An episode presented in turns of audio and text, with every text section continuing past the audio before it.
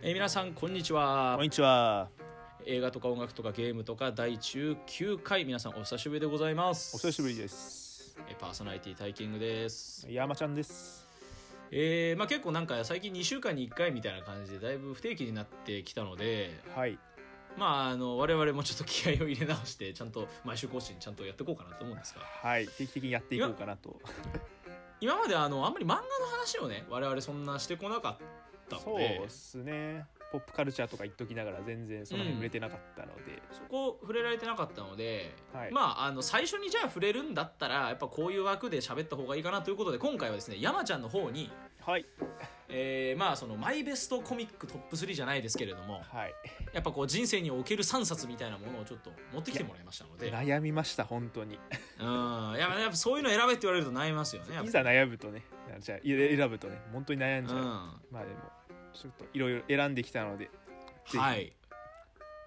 楽しみにしております。はいおすすめさせてはいということで今回もよろしくお願いします。よろしくお願いします。えーそれでは今回は、まあ、山ちゃんプレゼンツの、まあ、マイベストコミックベスト3をそうっすね。まあ結構、お願いしたいんですけれども。はい、自分はそうですね小学校低学年の時から、まあ、ジャンプは一応追ってて、まあ、大学はいはいはい。1年の時に購入やめちゃったんですけど「まあ、サンデー」とマガジンも一応よ読んでてで、まあ、チャンピオンもちょっと触れてたみたいな「浦安鉄筋家族」とかその辺はみたいな感じで、うん。結構、まあ、広く浅くじゃないけど。いやでもだいぶ読んでますよそれはそうねまあめちゃめちゃ読んでるね。そうでもやっぱりね人生における参戦みたいなのを選ぶとなると結構ジャンプが強いなってなっちゃって、あー。やっぱりねなんか山ちゃんのその漫画遍歴としては、はやっぱそういうちっちゃい頃から今に至るまでかなりこう少年誌を広く浅くバーッとこう読んできたようなイメージなそうんですか？っすね。あとはなんだろう。やっぱりね周りがねみんなジャンプしか読まないじゃないですか小学生なんて。たかだか。まあね。サンデーとか読んでるやつ結構マイノリティ。まあまあいない。まあいないよね。そうそうそう。だからねうん。人生における参戦となるとやっぱ友達とねこうその漫画の漫画ごっこじゃないけど、ね、漫画の絵とか描き合ったり技名とか言い合ったり何々ごっこみたいにしたり、うん。そういうので思い出に残ってるやつとかあとはなんだろう、まあ友達じゃないけど結構親もねアニメとか漫画とかよく見る人で。それでそれで親の影響でってのもまあちょっと一線あってまあ、今回はねあの、メジャーなやつを2つと結構マイナーなやつ1つ選んできて、ではい。はいはいまず1作品目が、まああはいお願いします、えーじゃがじゃがじゃんということであのトリコご存知でしょうか？おお王道来ましたね。そっかトリコか。そう。王道って言ってもまあなんか俺の中ではなんかそんな、まあ変わり種ではあるか。そんなねあのなんて言うんだろう。結構なんかワンピーナルトとなんか肩並べたいようななんて言うんだろう。編集部がさ結構トリコをバンバンと全面的になんか子供向けみみたいな感じでいろいろなんか、うん、ね出してたけど俺の中ではまあ個人的に好きな程度ぐらいでなんかそんな人気なイメージなかったけどまあでもあれはあれでうん。なんか結構続いたんだなっていう3040巻ぐらい続いててああやっああ結構続いてんだね。っていう話はまあ置いといてまうわあなるほど。トリコか。あなんか知ってることある？トリコについて。えーっとこれ山ちゃんにはたびたび話してるんだけど、僕が小学校6年生ぐらいの時に家族で TSUTAYA の漫画レンタルがちょうどこう始まったばっかりですね、はいはいはい。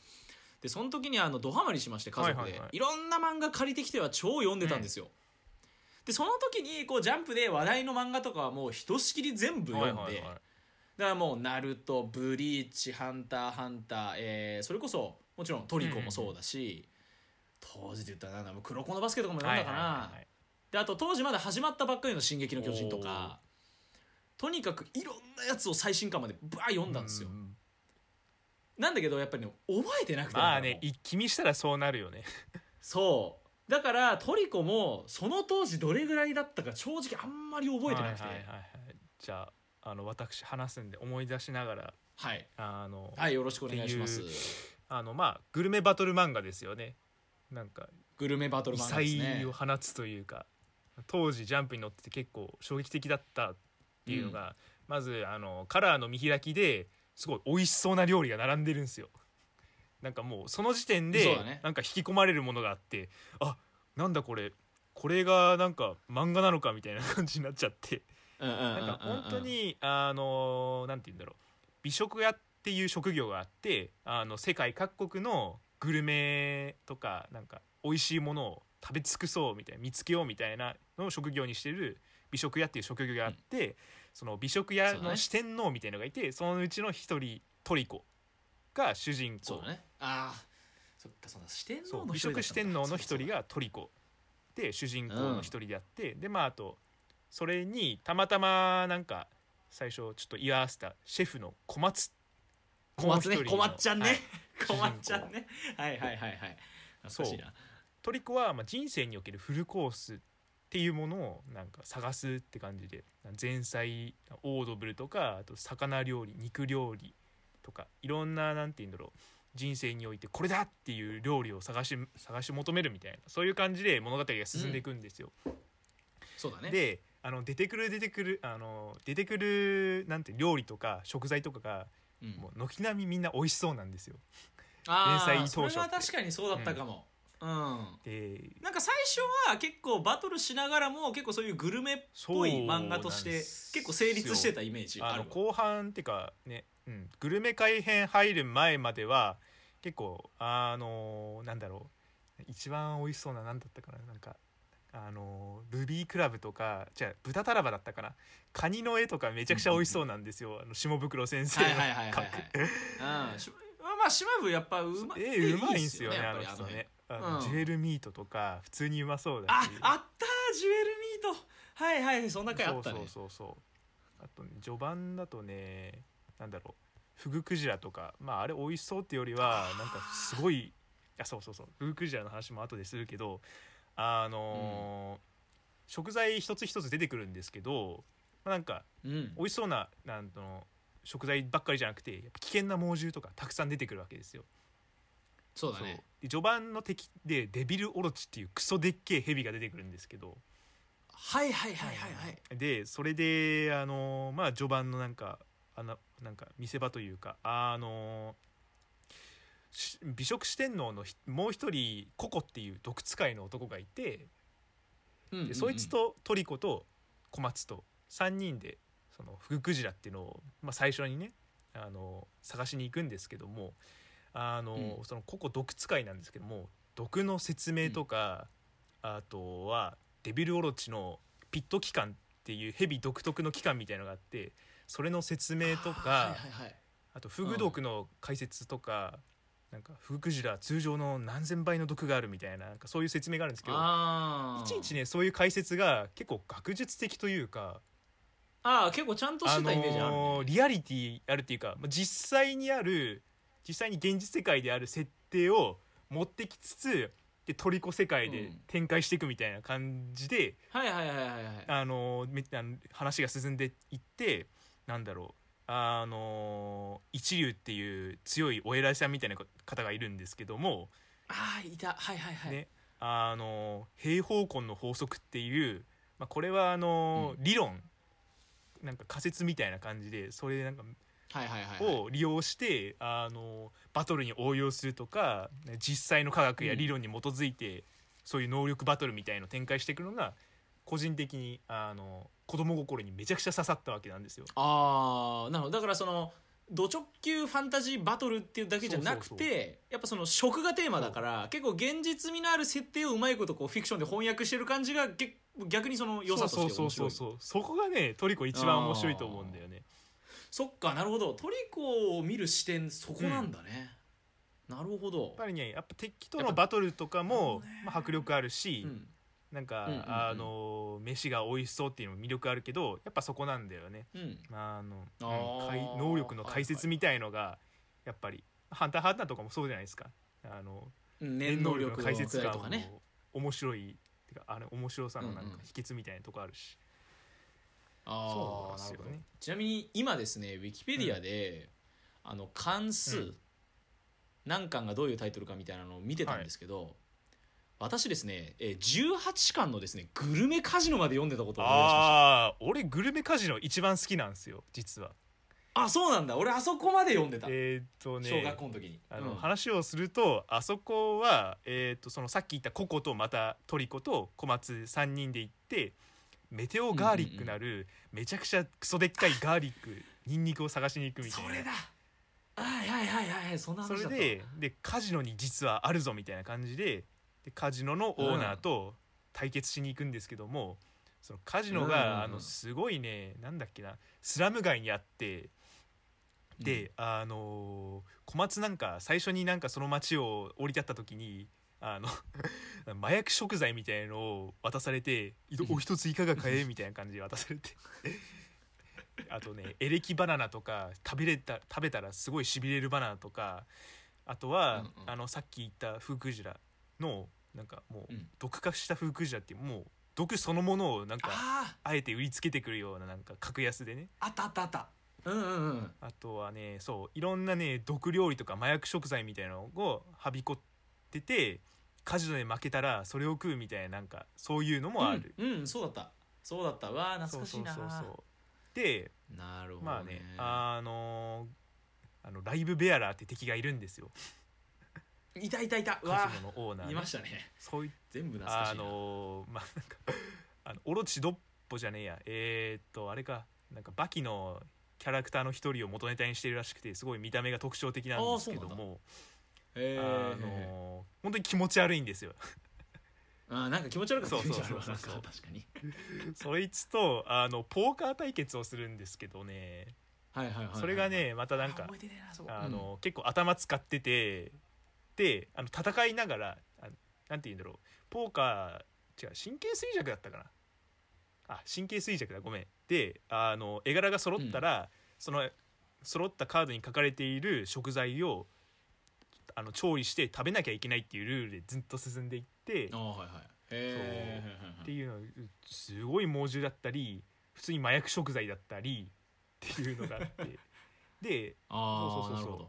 あので最終的にねあの相手にそのうまく相手にあの毒の食材を食べさせてなんか頭使ってあのクリアするみたいなそういうの攻略とか駆け引きみたいのが結構あの漫画には珍しくてあの、うんそういう駆け引きがあって個人的に面白かったのってのがある。18巻そこなのか。なるほど。なるほどね。そうだね。そうなんか山ちゃんがさっきそのなんかすごい気持ち悪い見た目してたみたいなの思い出したけど、結構トリコの絵ってそのトリコのさ筋肉質な感じとかも多いけど、全体的に絵として、結構なんか気持ち悪いキャラけすげえ気持ち悪かった敵側みんな気持ちち悪い気持ち悪いよね敵なんか側の絵ね虫結構印象的だった。虫の羽ついてるやつとか。あのなんか虫目なんのやつトミーロットってう言うんだけどそうトミーロット。口から卵出したり。そうそうそうあれすっげえ気持ち悪かった記憶ある。あとは腕4本あってあのストロークソ長いストローでなんかあの1回食べ物を吸ってもう一回吐き出して半数半数って言いながらもう一回吸い出して2度味わうみたいなそういうキャラクターもいたりして。あの本当にね敵陣営は気持ち悪い。癖あるよね。癖ある。あっていうそう独特のねそういうね気持ち悪い敵をバッタバッタねなぎ倒していくっていうのとこにもね爽快感あるかなと思う、でねーなるほど。あとあれなんだよね。最近あのツイッターでグルメスパイザーってあったじゃん。あそうですね。あのまあ多分知らない人もいると思うんですけど、なんか最近ツイッターとか YouTube でそのグルメスパイザーっていうのがちょっとなんかプチ流行りしたんですよね最近。かバズってたよね。うん、これだあのトリコのそのアニメで勝手にその出てきたそのおもちゃそうそうそうそう。あれは。あのーなんですよね。なんで言うんあフードプロセッサーじゃないけどたとおもちゃの中にスナック菓子を入れて、なんかレバーを引いてシャコシャコすると潰潰してこうスパイスが出来上がるみたいな。であのうまい棒とかポテトチップスとかをこうパウダー状にしてこうパウダー状にするっていうだけのおそうそうそう。おもちゃですよねあれただそれだけのおもちゃであのその CM のなんかポンクラッシュポンポンポンみたいなそういうののノリが なんか一部ツイッターでなんかなんかネタにされてはちょっと流行ったってのがあったんですけど流行りましたね俺最近まであれの存在を知らなくてトリコ読んでて俺も知らなかった、うん、漫画出て漫画に出てこないんですよ。そうだよね。で改めて調べたらなんか あのあのおもちゃ会社がなんかまあスポンサーのねアニメのスポンサーのおもちゃ会社がこう無理やりあのグルメスパイザーなるものをぶち込んできてアニメに。あの 原作改編してグルメスパイザーをアニメの中でしょ登場させてすごい説明口調で小松に説明させながら使い方をね まず容器を入れてはいはいはいなんかガシャガシャしてみたいな感じ。本当になんかあのジャパネット高田じゃないけどあの本当に通販番組みたいな感じで全部説明してから毎回出てくるたんびに使うたびにその説明が入ってなんかすごい不自然な感じだったらしいんですよね。で大人の事情をビンビンそうそう感じますそうそうね一番なんかひどいと思ったのがそのさっき言ったジュエルミート出てくるあたり、リーガルマンモス編なんですけども、あったあったあった。あの本当ならばあのトリコと小松ともう一人すごい強い敵がいてでそのね。その3人対峙して、確かね。で小松が自分の命ともいえる包丁をなんか落としたんだったか敵に拾われたんだか知んないけど敵に取られちゃいそうになるんですよ。で、うん。あのーでそれを見てなんかトリコは確か激高したみたいなそれは小松んだぞみたいな、確かそういう話だった気がするんですけど、結構ね原作はそこ熱いシーンなんですけどそれを小松の包丁じゃなくて、グルメスパイザーにされちゃって、ひどい。結局スタージュンって言うんですけどひどい。それね。でうんしかも、あスタージュンがそのグルメスパイザーを手にして、うん。でなんかうん。それをなんか結構存在にポイって投げ捨てるんですよ。なんか。はいはいはい。あのーであのなんでるせっかくなんつうの？だからそっかだからグルメスパイザーになんかあのあのスタージュも認めたみたいなタイトルついてんのかネタにされる皮時肉でね。あの なるほど。あのなんでせっかくアニメでねあのねスポンサーのためになんかね無理やりねじ込んで出したスパイザーがめちゃくちゃ存在にさっそ扱われてるっていうのがまず面白いし。あーそれまずで面白い、ね、そのアニメの放送された次の週であの原作の方に、あのグルメフードプロセッサー的なあの上位互換のアイテムが出てきて なんか島ブーのなんかね皮肉なのかなみたいな。そういうのを感じたっていうのがあって本当。面白いな。グルメスパイザー騒動をね知ってる人から見るとすごい面白いんだなっていうのがありましたね。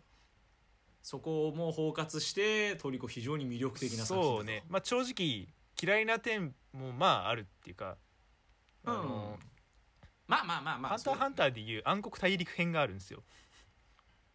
まあそのグルメ改編ってやつですね。それ以降は、うん。だから一気にこの世界観が拡張しちゃうっていうフェーズですね。敵の捕獲レベルっていうパラメーターをなんか示す敵の強さを示すパラメーターあるんですけどそれもインフレするしあインフレしちゃうね。あのうんありあり飯がねそんな美味しそうにあ見えないんですよね。あのキキャベツみてえな食感のダンゴムシとかあとは猿の金玉とかもうなんかそういうのじゃないんだよなって思いながら後半は見てたけどまあでもやっぱ全体的に見るとすごいいい漫画だなっていうのとあなるほど。あとねそれ一つ言い忘れてたけど読者投稿みたいなのがあって、あーあったかなあの猛獣をはがきに書いて島部に送るとその自分の書いた猛獣がワンチャンあの漫画に出てくるみたいな。あのトリコ世界に合う形でなんかあの自分の落書きがあのジャンプに乗るんだみたいな感じで。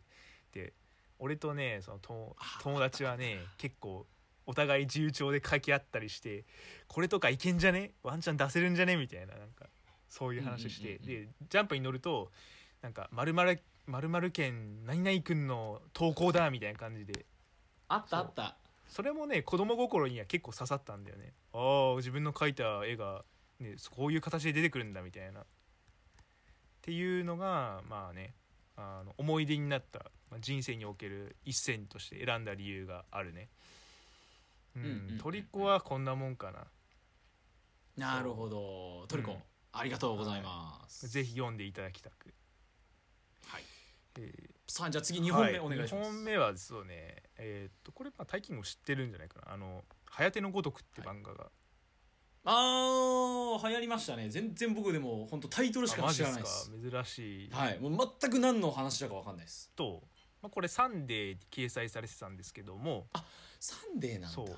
えーっと主人公の颯綾崎颯っていうのが、まあ、親に莫大な借金を押し付けられてで両親が共に蒸発しちゃうんですよ。おお暗いね。めちゃくちゃ暗いんですよ なんかでその辺にいたなんかね財閥財閥の娘みたいないかにもお金持ちみたいな娘をその颯君が見つけて誘拐しようとするんですよ。身代金をなんかね得ようとして。そしたらなんか勘違いとか偶然やらがなんかごちゃごちゃ重なって結果的にうん。なんかその娘になんか別の誘拐犯が実はそばにいてその誘拐犯から助けるみたいな形になってあ形になっちゃったんだ。を売る形になっちゃったんですよでまあなんかいろいろあってその娘がねあのその子がその颯の借金をね肩代わりしてやろうみたいな感じで。でうん。颯はじゃああのなんていうの借金肩代わりしてくれる代わりにあの執事になってその子の執事になってその子に仕えて借金返済しようみたいなそういう物語なんですよね。ああそういう話なんだそう。これ。主人公はすごいね暗いねあれを持ってるんですけど、まあ、し性格はすごいね明るいんですけどもねなるほど。これなんかこれあらすじだけ聞いてるとなんかその後どう面白くなっていくのかがちょっと分かんないんですがこの漫画の魅力はどこにあるんでしょうか？ねそう特にねあの最終目標どこなの？みたいなあると思うんですけど。そうそうだよね。そうだよね。そうなんかいきそうそうなんかこう終着点が見えないですね。それだけだと。あのその助けた娘をナギって言うんですけどもそのナギの,、うん。そのめちゃくちゃ金持ちなんですよ。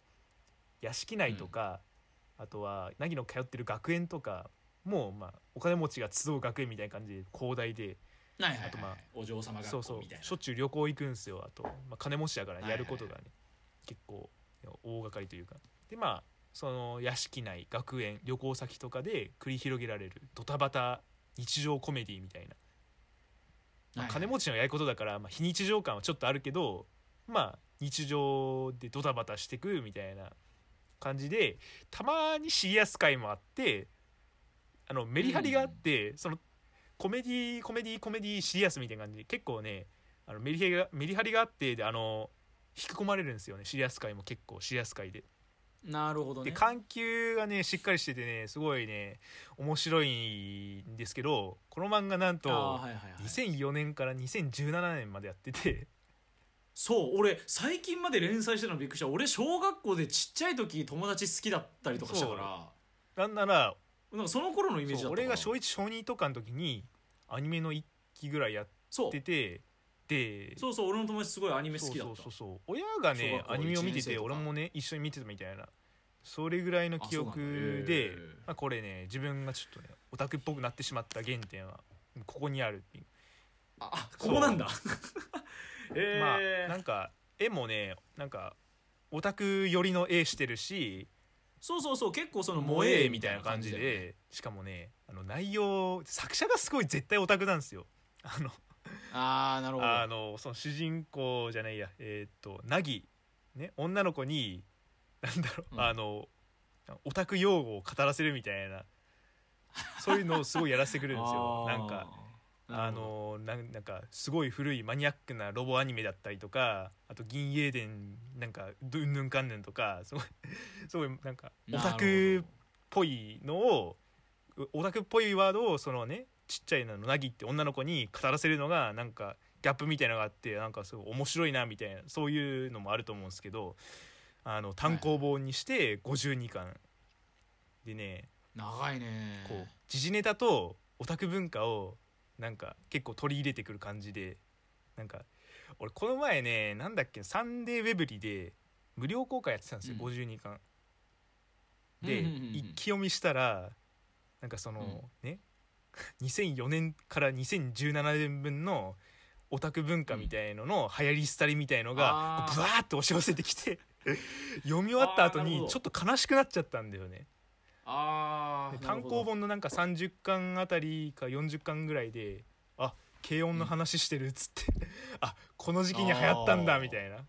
はいはいはいはい。なんか春日の話してる。あこの時期だったんだみたいな。っていうのが。なるほど。だからすなるほど。そういう結構メタ的な視点で楽しめちゃうんですね。そうそうそうそうそう本当にねはあ作者の趣味全開みたいなとこもあるしあのそれ面白いね。そうね。読み終わってその2004年から2017年分のオタク文化の集大成みたいのが、なんか終わっちゃったってなんか読み終わった後なんかおなんか感じちゃってすごい赤涼感みたいのがあった。ああなるほど。あそういう感じか。そうそうそうそうね面白いなそう2017年ってかなり最近ですからね。最近だね。高そうそんな最近まで連載してたのびっくりした。であれだもんね。主人公じゃないや。主人,、まあ、主人公っちゃ主人主人公か。もうナギが10歳なんですよ。で 我々がそのね小1とか小2の時にアニメやってて我々がねナギより年下の時から連載始まって気づいたらもう、ねあ気づいたらもう高校卒業するぐらいまでやってるそうそうそうそうナギよりずっとそれはすごい確かに小学2倍ぐらい年取ってるか確かに。なみたいな。確かに。だからてかまあ今話を聞いてその手のテイストの漫画を13年連載するってなんかそれすごいよなって今単純に思っちゃった。そうなんだよ。なんか看板漫画の一つではあったってのもあるし、うん。まあなんかその、うん。2 3 0巻ぐらいなら分かんないけど、52 50巻続く内容ではないよなそう50巻続く内容ではね。まあでもねあの好きな人は本当好きっていうか飽きない。うん。ううん。ん。そうね。退屈はしないからレベルでずっと読み続けられるっていうのがあるしどうなんだろう、サンデーってねそんなね長期連載するような作品がなんかつ力のある作品が多分なかったんじゃないかなっていうのが、サンデー作品なんだろうな。コナンが一番長いとして多分まあコナンはそうだね。2番目に「颯のごとく」が長いのかな「教会の輪廻」とか今何回ぐらいだろう。あとは「絶対カレンチルドレン」もなんか今もやってんのかな。分かんないけど。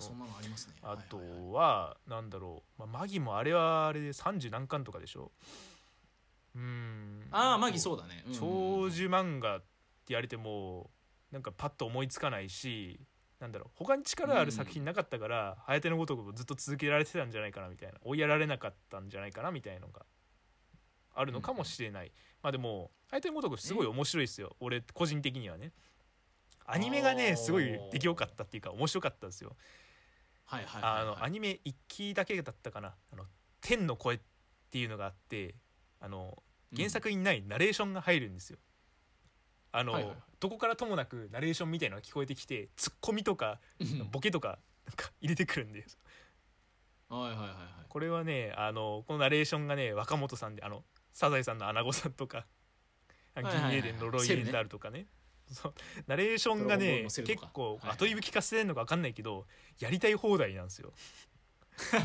あそうそうそうそう。でそれがねアニメ1期だけだったかな。それがねめちゃくちゃ面白かったんでまあアニメ1期だけでもなんか見てほしいかなみたいのがちょっとある。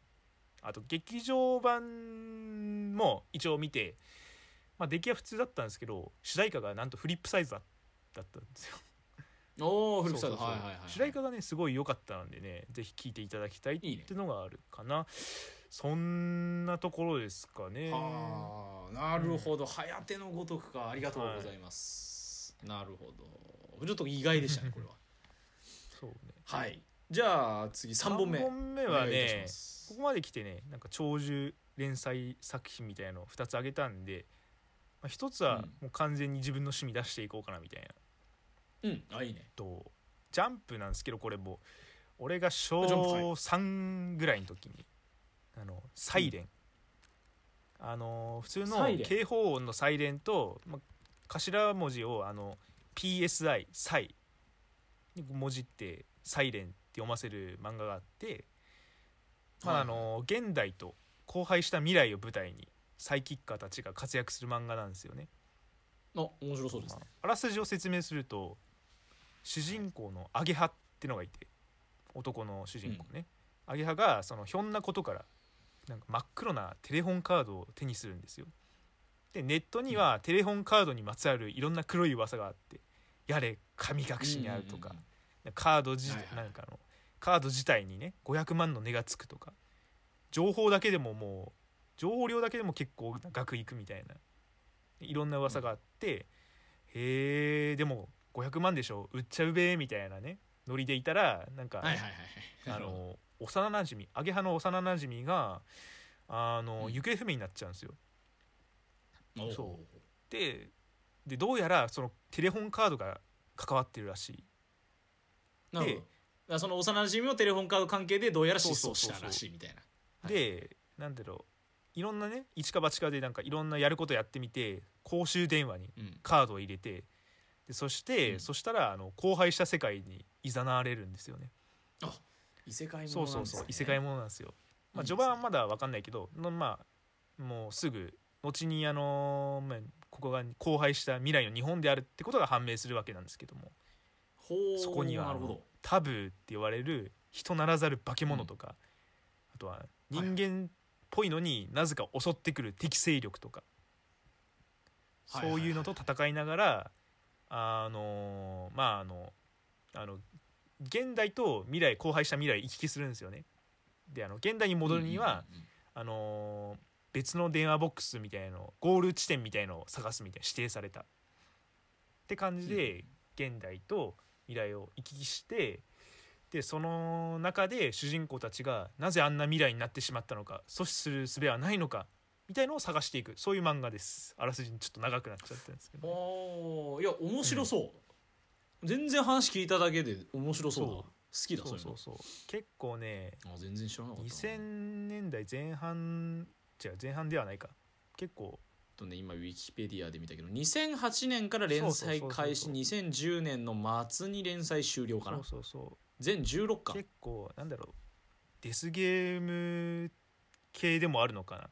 この時期にしてはうん。結構新しめだったと思うんですけどあのー俺が結構好きなポイントとしては技名がね、いちいちかっこいいんですよ。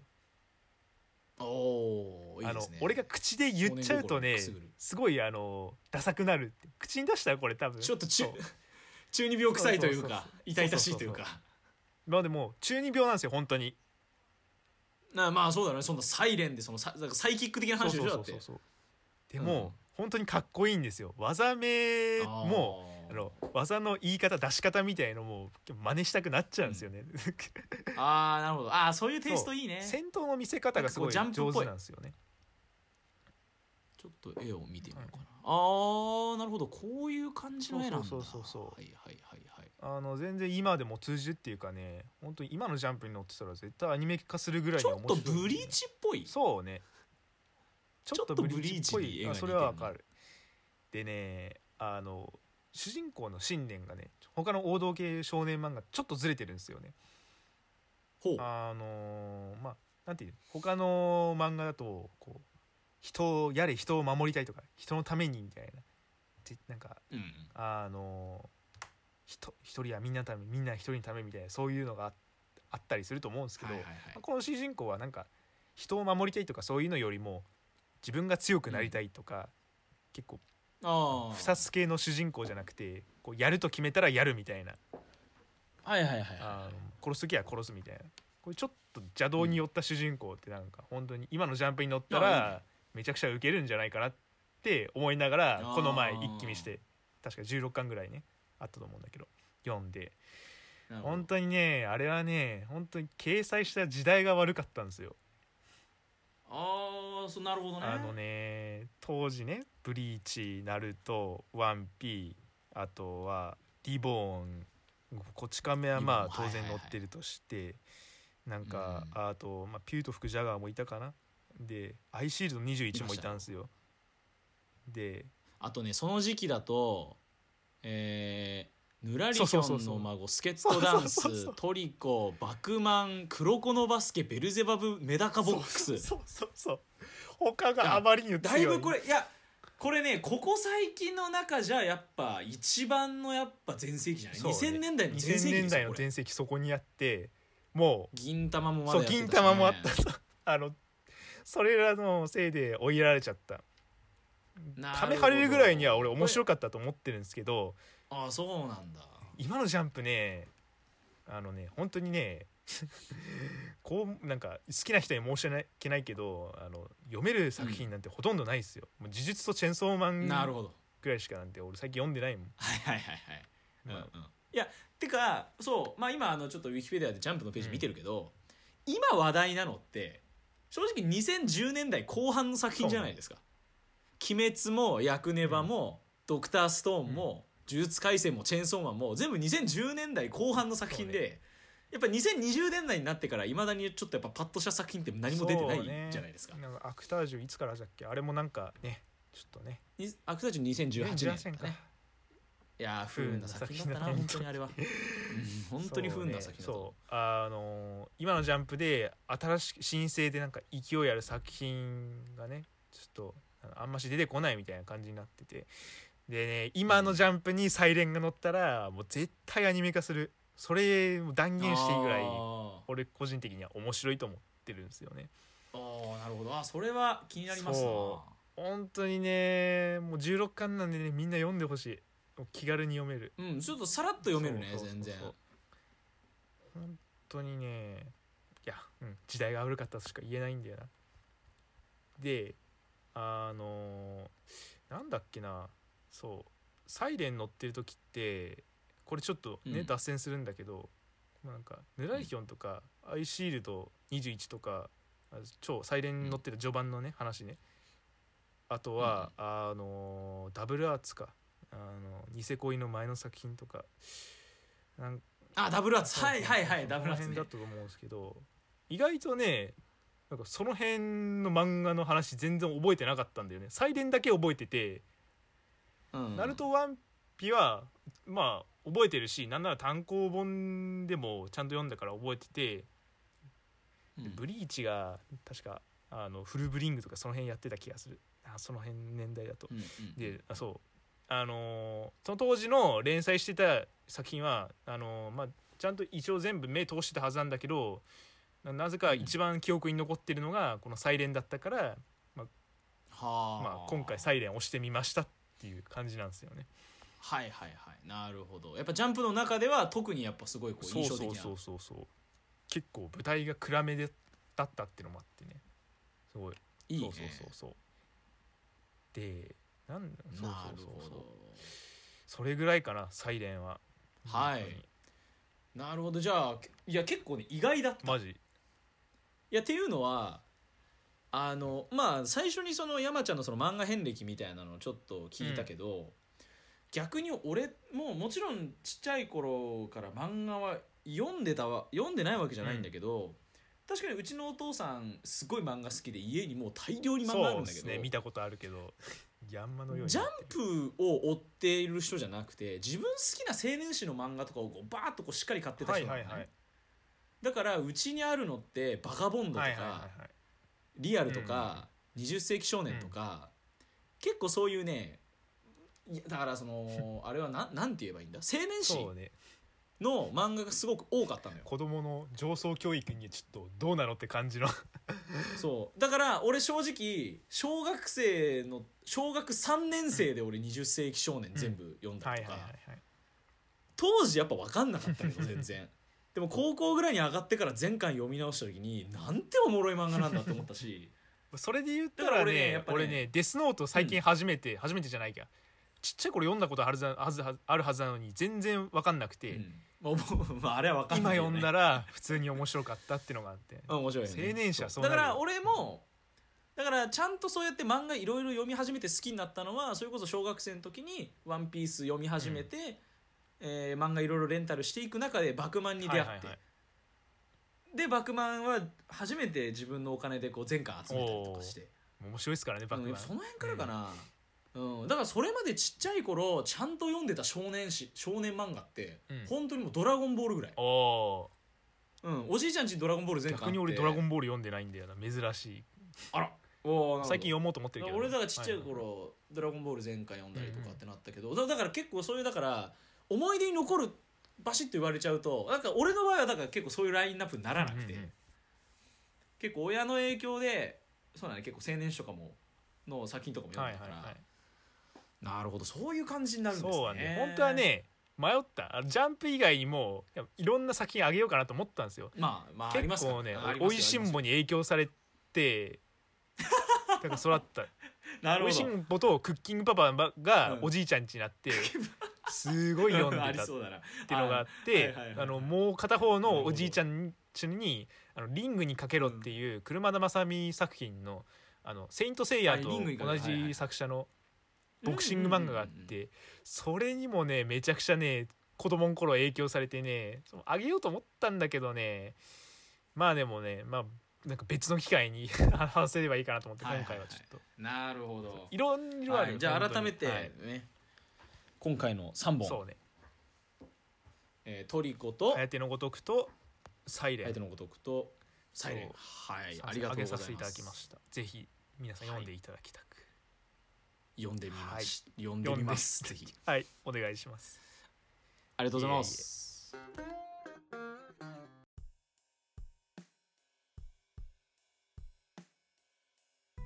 はい、えー今回は山ちゃんのおすすめするベスト漫画3選ということで、はい。もう、えーまとめていただいたんですけれども。俺も好きにグダグダ語りすぎちゃってちょっと。いやいやもうありがたいです。いやこういう回も欲しい。いやいやいやいや。こう俺が聞き手に回る回もねいろいろややりたいそうでですすね。僕普段受け身なんでね。自分の方から喋られれば、うんもう今回はもうそのつもりで頑張っていきました。うん。僕もですね、はい。3選は選んでるんですよ一応、うんもうこれこれこれってもうでパッともう 3, 3つ浮かぶんですけど、はいはいちゃんと喋る前にもう一回読み直したくて。ああはいはいはい。やっぱり。うん。俺は読み返したけどそうね。ちゃんとインプットしてからやろうと思ったんでちょっとまた後ほどというか、はいはい別の何回か後にまたの機会。はいやりたいと思うので今回はとりあえず山ちゃんの3選ということで。はいはいはい。はいやってまいりました。ました。えーありがとうございます、えーこの番組へのですね感想などなどはえーハッシュタグトカラジオもしくはトカラジオドットオフィシャルアットマーク Gmail.com までよろしくお願いいたします。よろしくお願い。しますえー今回もやってまいりました。パーソナリティはタイキングと。山ちゃんでした。あありがとうございました。りがとうございました